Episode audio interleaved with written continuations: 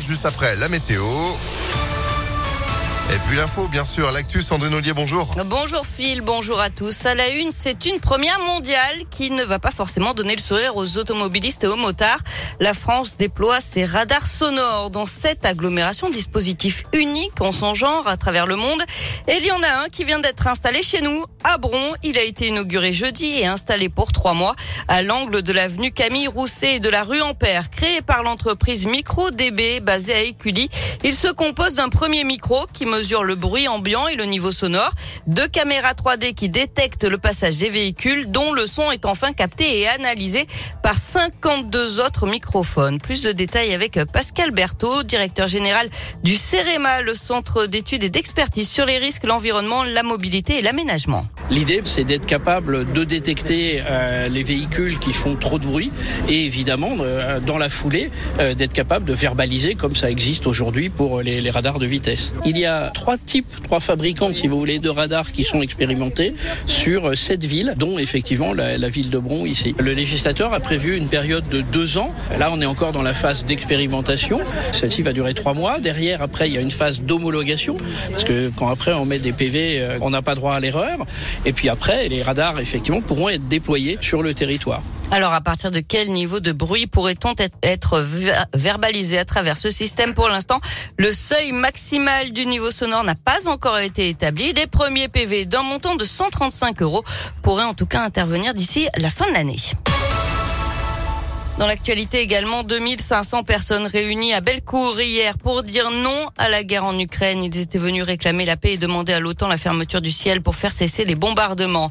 Sur le terrain, l'armée russe annonce un cessez-le-feu ce matin pour permettre l'évacuation des civils de Kiev, Mariupol, Kharkiv et Soumy. Des pourparlers doivent également reprendre entre les délégations russes et ukrainiennes aujourd'hui. Hier, Vladimir Poutine a redit qu'il irait au bout de ses objectifs, soit par la négociation, soit par la guerre. Dans un entretien téléphonique avec Emmanuel Emmanuel Macron, le président russe a assuré qu'il ne visait ni les civils ni les centrales nucléaires. En attendant, par précaution, la France a envoyé hier à l'Ukraine différents produits médicaux, dont des pastilles d'iode face au risque d'un accident nucléaire lors des combats avec l'armée russe. De son côté, Engie prévient que l'approvisionnement en gaz pourrait être un problème cet été.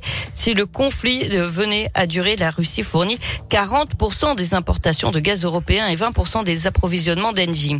Jean Castex et trois de ses ministres à Nevis-sur-Saône aujourd'hui sur le site de Sanofi. Le Premier ministre doit présenter notamment la stratégie maladies émergentes et infectieuses dans le cadre de France deux mille trente. Et puis une grande collecte de sang organisée aujourd'hui et demain. Ça se passe au Palais de la Bourse, au Cordelier, dans le deuxième arrondissement de Lyon. Les stocks sont au plus bas. Le F S lance des appels régulièrement. Et pour vous donner un peu plus de courage, sachez que la collation sera assurée par les toques blanches lyonnaises. Attention, le pass vaccinal est obligatoire pour entrer au Palais de la Bourse et c'est sur inscription. On passe au sport avec du basket et la défaite de l'Asvel hier face à Boulogne-Levalois, quatre-vingt-trois à quatre-vingt-un. L'Asvel qui est deuxième du championnat. En foot, Nice prend la deuxième place du championnat après sa victoire un à zéro sur le P S G et la défaite hier de Marseille face à Monaco. Lyon n'est qu'à cinq points du podium après sa large victoire à Lorient, quatre buts à un vendredi. Enfin en rugby, le Loup toujours troisième du top quatorze malgré sa défaite samedi à Clermont, vingt-cinq à seize. Ouais, et puis vos places de foot dans quelques minutes sur Impact F M, tous en tribune, vous le savez, pour soutenir l'O L face à Rennes, ce sera dimanche. Ça se passe juste après Stéphane Escher, Jeanne Mas, et puis la météo. Sandrine, vous, vous êtes de retour à huit heures trente. À tout à l'heure.